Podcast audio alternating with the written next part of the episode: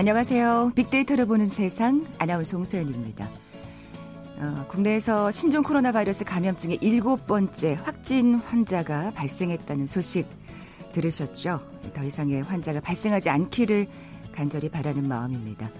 뭐 방금 전에 관련 브리핑도 들으셨습니다만 오늘 오전 8시경 우한에 살던 우리 교민들이 김포공항에 도착했습니다. 앞으로 임시생활시설에서 격리 생활이 시작될 텐데요. 가족이라도 함께 생활할 수 없습니다. 1인 1실 식사는 제공받은 도시락으로만 해야 하고요. 외출과 면회도 금지될 예정입니다. 뭐 그리웠던 고향 땅이지만 이런 상황에 찾게 될 줄은 그 누구도 상상하지 못했을 겁니다. 우한 교민들 방에서만 지내야 하는 쉽지 않은 시간. 전 세계적인 비상 사태에 정말 기나긴 2주를 보내셔야 할 것 같습니다. 또 이번 사태에 우리 국민들 모두 마음을 모아야겠죠. 잠시 후 빅보드 차트 1분 시간에 관련 노래와 함께 지난 한 주간 빅데이터 상에서 화제가 됐던 음악 만나볼 거고요. 빅데이터가 알려주는 스포츠 월드 시간엔 세계인의 추모 물결이 이어지고 있는 별이 된 농구 전설 코비 브라이언트에 대해서 자세히 얘기 나눠봅니다. KBS 제일 라디오 빅데이터를 보는 세상 먼저 빅퀴즈 풀고 갈까요? 오늘은 스포츠 관련 문제 내드릴게요. 어, 농구 경기에서 후보 선수 가운데 가장 기량이 뛰어난 선수를 부르는 말이 있죠. 다섯 명의 주전 선수 중 한 명을 교체해야 할 때 가장 먼저 경기에 투입되는 선수를 뜻합니다. 뭐라고 부를까요? 1번 배트맨, 2번 슈퍼맨, 3번 젠틀맨, 4번 식스맨. 오늘 당첨되신 두 분께 커피와 도는 모바일 쿠폰 드립니다. 휴대전화 문자 메시지 지역번호 없이 샵 9730, 샵 9730. 짧은 글은 50원, 긴 글은 100원의 정보 이용료가 부과됩니다. KBS 라디오 어플 콩은 무료로 이용하실 수 있고요. 유튜브로도 함께 하실 수 있습니다. 방송 들으시면서 정답과 함께 다양한 의견들 문자 보내 주십시오.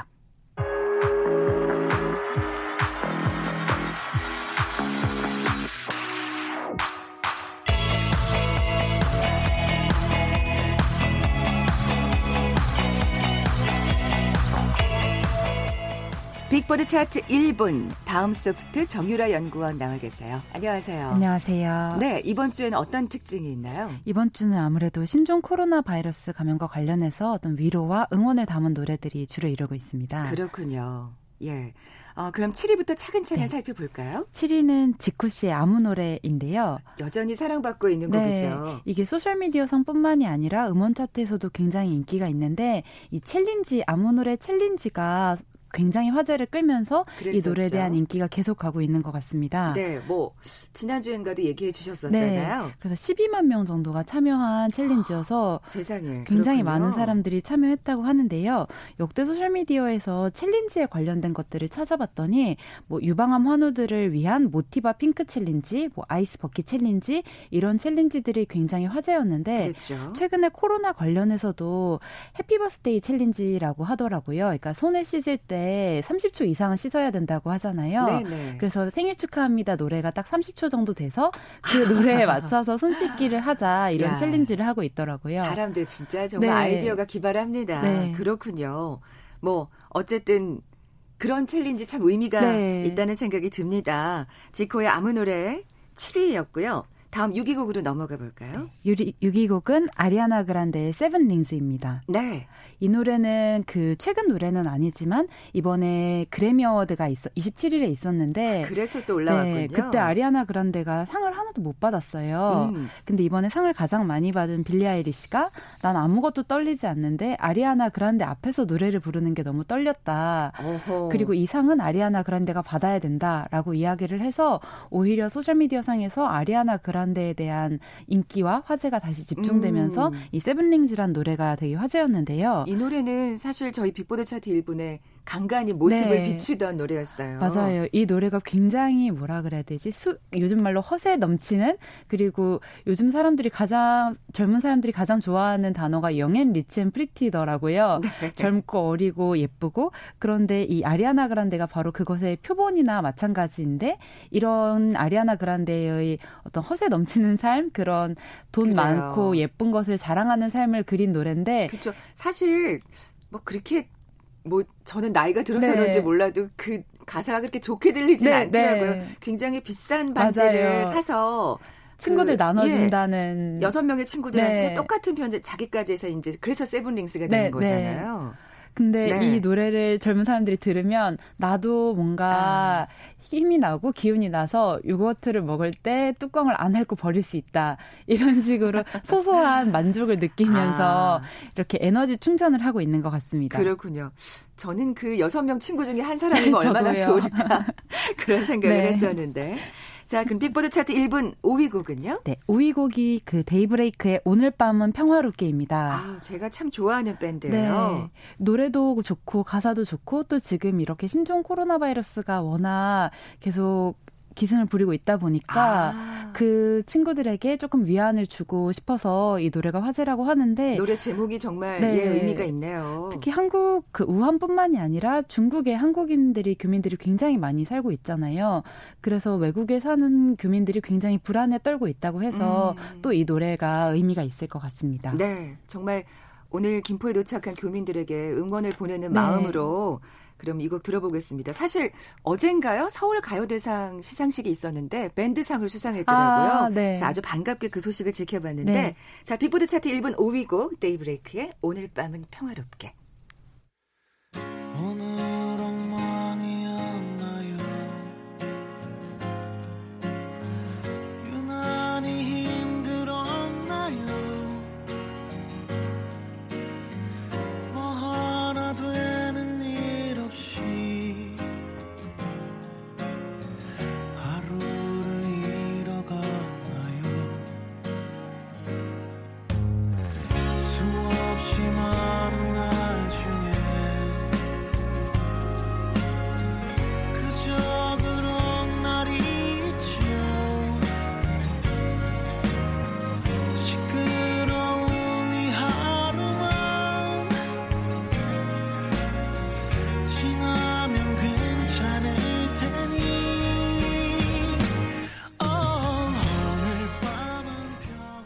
네, 정말 예, 오늘도 평화롭게 네.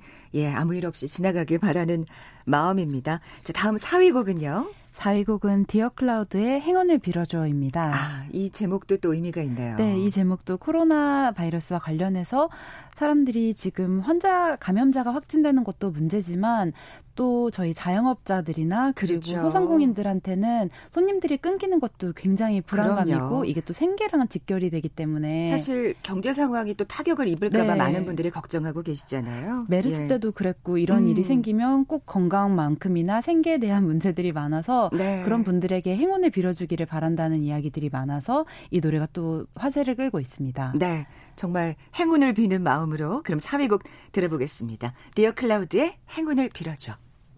매일 아침 까마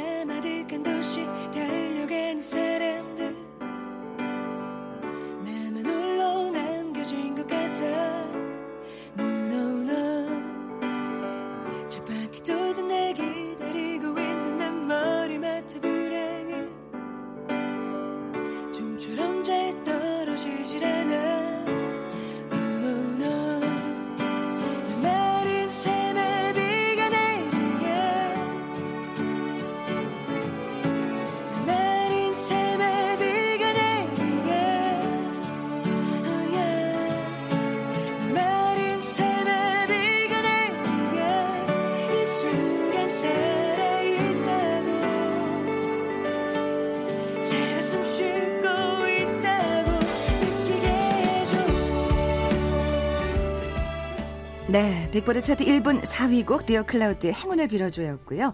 3위 곡 알아보죠. 3위 곡은 심수봉 씨의 백만송이 장미입니다. 어, 이 노래는 어떻게 해서 차트에 오르게 네, 된 건가요? 이 노래는 이번에 설 연휴 때 영화 뭐 보셨나요? 아니요. 이번에 설 남... 연휴 때 근무했어요. 아, 너무 슬프네요.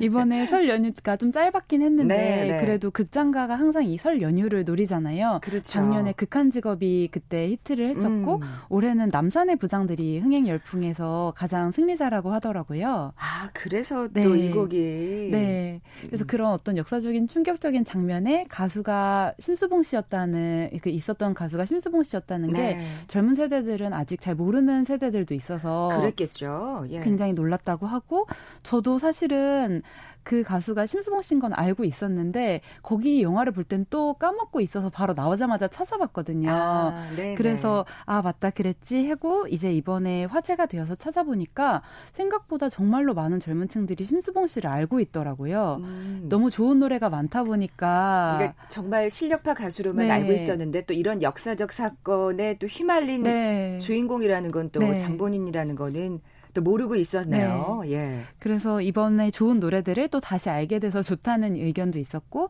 이 노래 이 영화가 한국의 어떤 근현대사를 조명한 건데 근현대사를 조명하는 아시아 영화가 생각보다 없다고 해요. 음. 그래서 우리나라 영화가 그만큼 다양성이 확보되었다는 것에 대한 어떤 자부심도 가져도 괜찮을 것 같습니다. 그래요. 워낙 이 현대사가 참 논란이 네. 많기 때문에 사실 뭐 영화든 네. 프로그램이든 드라마든 다루기가 쉽지가 맞아요. 않은데 네. 또 이런 식으로 해서 또 다양한 네. 영화를 만날 수 있다는 것도 의미가 있겠습니다.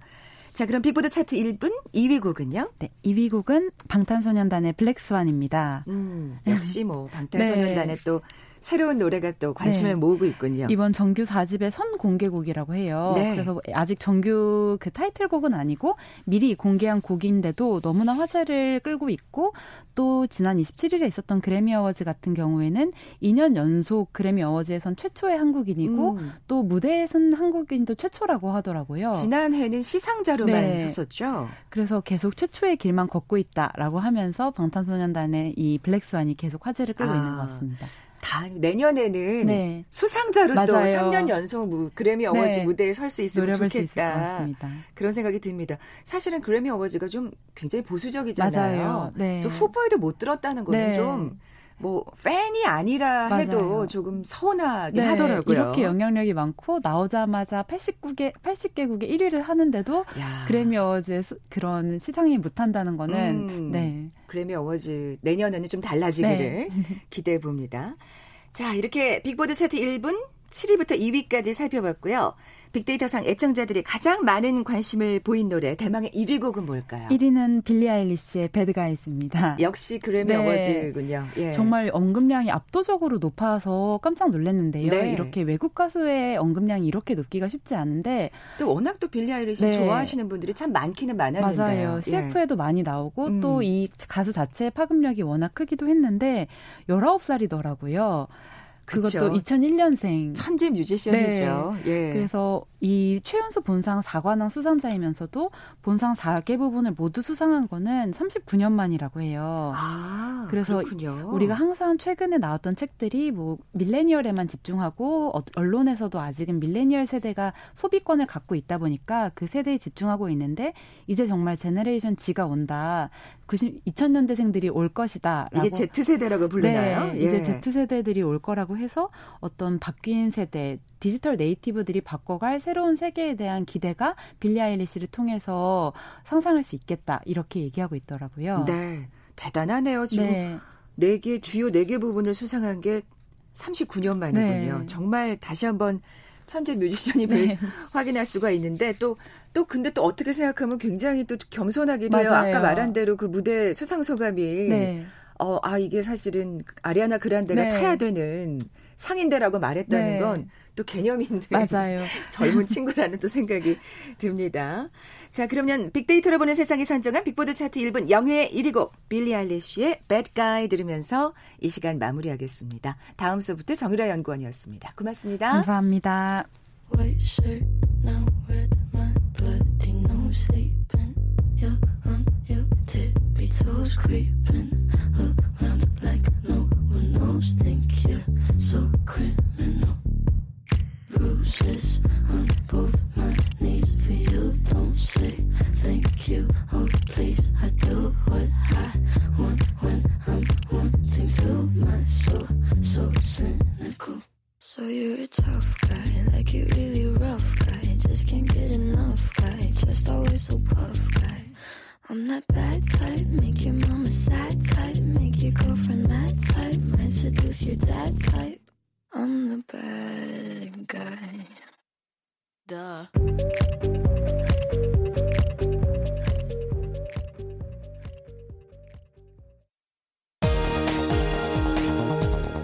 헤드라인 뉴스입니다. 오늘 첫 전세기를 타고 입국한 우리 교민 가운데 18명이 의심 증상이 발견돼 국립중앙의료원과 중앙대병원에 격리 이송됐다고 중앙사고수습본부가 밝혔습니다. 국내에서 신종 코로나 바이러스 감염증의 일곱 번째 확진 환자가 발생했습니다. 우한에서 청도를 거쳐 입국한 28세 한국인 남성입니다. 중국의 신종 코로나 바이러스 감염증 확진자가 9,600여 명, 사망자가 213명으로 집계됐습니다. 증상이 없는 환자에게 여러 명이 감염되는 사례들도 보고되고 있습니다. 세계보건기구가 신종 코로나 바이러스 감염증에 대해 국제적 공중보건 비상사태를 선포했습니다. 다만 교역과 이동의 제한은 권고하지 않는다고 밝혔습니다.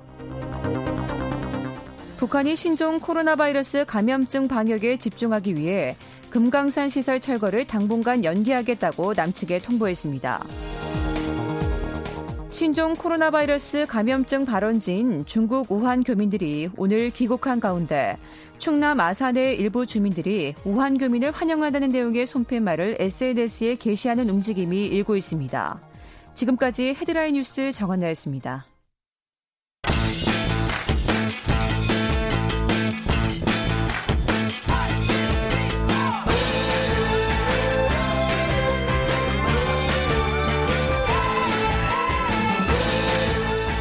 빅데이터가 알려주는 스포츠 월드 KBS 스포츠국의 정충희 기자 나와 계세요. 안녕하세요. 네, 안녕하십니까. 네.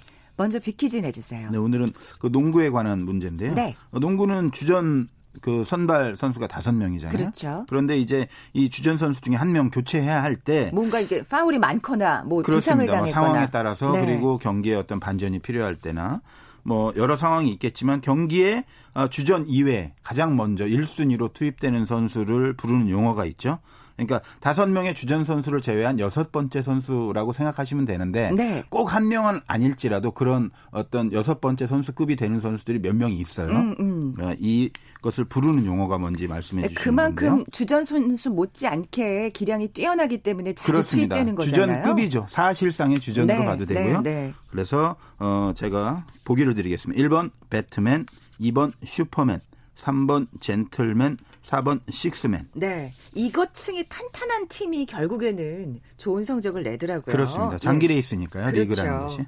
정답 아시는 분들 저희 빅데이터로 보는 세상 앞으로 지금 바로 문자 보내주십시오. 휴대전화 문자 메시지 지역번호 없이 샵 9730, 샵 9730. 짧은 글은 50원, 긴 글은 100원의 정보 이용료가 부과됩니다.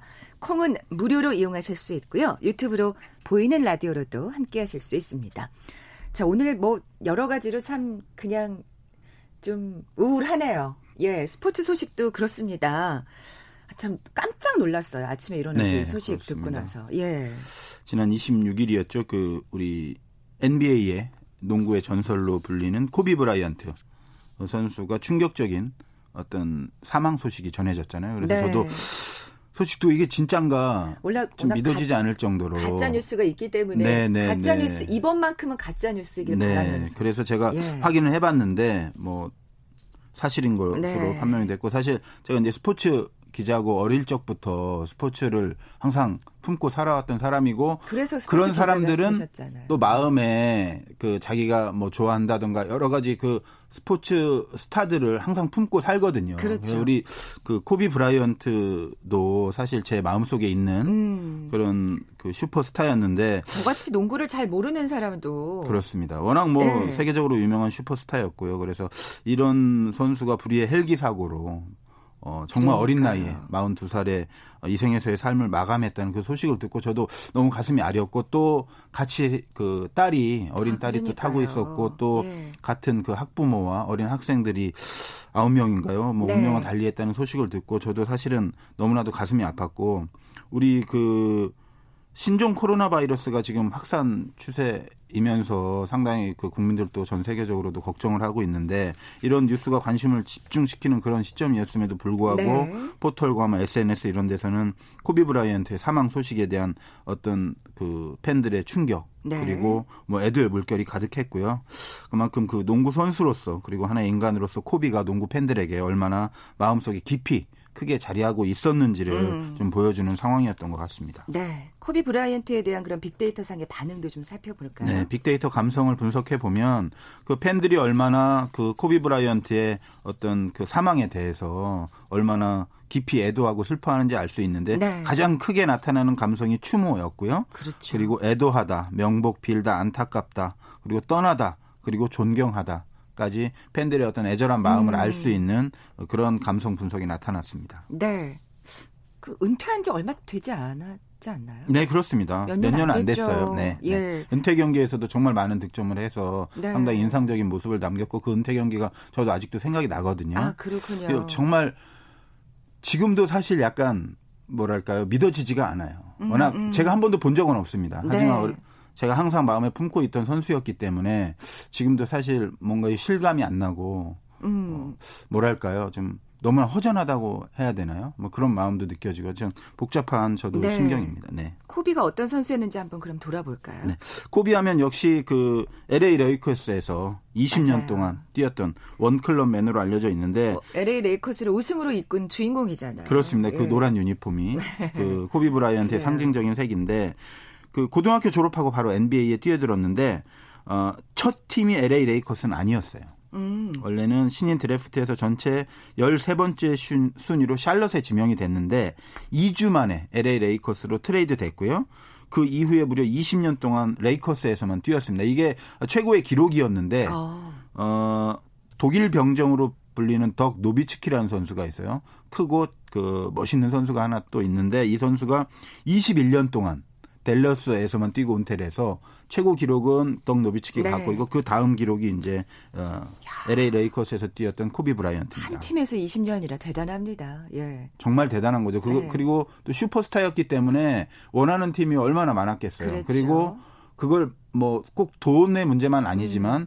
프로는 돈으로 말하기 때문에 돈으로 환산한다면 어떻게 보면 많은 돈을 버린 거라고 볼 수도 있어요. 음. 다른 팀에서 원할, 원할 때는 이미 많은 돈을 가지고 가기 때문에 네, 네. 그럼에도 불구하고 LA 레이커스에서만 20년을 뛰었다는 것 자체만 봐도 아 코비 브라이언트가 어떤 선수인지 알수 아, 있죠. LA 레이커스 팬들은 정말 충격이 큰것 네, 같은데 기록도 좀 충격이죠. 살펴볼까요? 뭐 코비 브라이언트가 대부분 다 아시겠습니다만은 정말 대단한 기록들을 많이 가지고 있어요. 뭔가 이렇게 뭐 키가 엄청 커서 뭐 이렇게 슛을 넣고 이런 선수가 아니라 이렇게 재간동이라는 느낌이랄까요, 그죠? 모든 좀 걸. 잘하는 선수예요. 아, 예, 득점도 예. 잘하, 잘하고 네. 리바운드도 잘하고 어시스트도 잘하고 팀플레이도 그러니까요. 잘하고 또 위기 때 강하고 약간 마이클 조던 그렇습니다. 과죠? 그래서 항상 예. 마이클 조던의 후계자로 불렸는데 아, 그랬군요. NBA 정규리그 통산 1345경기에서 평균 득점이 25득점. 그리고 5.2 와. 리바운드, 4.7 어시스트. 그러니까 어느 한 분야만 잘하는 선수가 아니에요. 모든 네. 분야를 다 잘한 다재다능한 올라운드 플레이어였고 통산 득점이 33,643점인데 이게 역대 4위 기록입니다. 우리가 이름만 들어도 아는 농구의 전설 압둘 자바. 음. 가 1위고요. 그리고 우편 배달부로 불렸던 칼 말론 선수가 2위고 지금 현역으로 뛰고 있는 르브론 제임스가 네, 3위입니다. 네. 얼마 전에 깼죠. 네, 네. 코비의 기록을. 그리고 5위가 마이클 조던이에요. 마이클 조던. 농구의 상징으로 불리는 마이클 조던이 5위니까 이. 코비 브라이언트가 얼마나 대단한 선수인지 예. 알수 있고 뭐 MV 챔피언 결정전은 다섯 번이나 우승했고요. MVP도 정규리그에서 한 번, 챔프전 두 번, 올스타전에서 네 번 받았고 올스타에는 무려 18번이나 뽑혔어요. 거의 다 뽑힌 거죠. 거의 다 어. 뽑힌 거네요, 네. 진짜. 그리고 2006년에 정말 대단한 기록을 세웁니다. 한 경기에서 81득점. 그냥 이거는 가능하지 않은 거죠. 한 선수가 네. 이게 그냥 팀 점수가 네, 아닌 네, 거잖아요. 네, 예, 와. 그 윌트 체임벌린이라는 농구 전설이 100득점을 한 적은 있는데 그건 상당히 오래전이고 네, 네. 2000년대에 81득점을 한다는 거는 정말 이거는 신의 경지에 오른 음. 득점력이라고 볼 수 있고요. 또 NBA 사상 최초로 3만 득점과 6천 어시스트를 돌파한 선수입니다. 그러니까 얼마나 재능이 많은지를 알 수 있어요. 음. 득점만이 아니라 어시스트도 이렇게 그러니까요. 동시에 기록하기는 힘들거든요.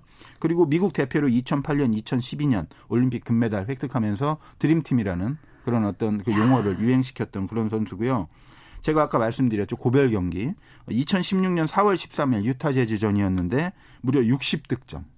올린 뒤에 코트와 작별했습니다. 저 뭐 어떤 그 보니까 샤키로닐의 어떤 관련된 기사를 보니까 마지막에 50득점을 넣으렴이라고 덕담을 했는데 네. 60득점을 넣었다고 그러니까요. 그렇게 얘기했다는 같은 팀에서 아, 뛰었던 대단한 그랬죠. 선수죠 샤키로닐도. 그때, 그때 네. 3년 연속 우승을 이끌었었던 그 네. 그 기억이 나는데 근데 이런 기록 화려한 기록보다도 더 높게 평가받고 있는 부분이 있다면서요? 그게 어떤 건가요? 어, 코비 브라이언트는 열정의 상징입니다. 어. 농구에 대한 열정, 삶에 대한 열정. 그래서 저도 이 대단한 기록을 갖고 있는 선수지만 이 기록만큼이나 빛나는 것이 바로 코비 브라이언트의 열정이다. 음. 이렇게 보고 있는데 코비 별명 중 하나가 맘바예요. 맘바가 뭐 독사 코브라 이런 뜻이거든요. 아, 그래서 정말 열정이 대단하다. 아, 이런 음. 것들을 보여주는 별명이고 그 등번호를 이제 처음에 8번 달다가 그러니까 고등학교 때 24번 달다가 다시 프로에 와서 8번 달다가 다시 24번으로 바꿨는데 의미가 있대요. 24번이라는 것도 24시간을 뜻한, 다는데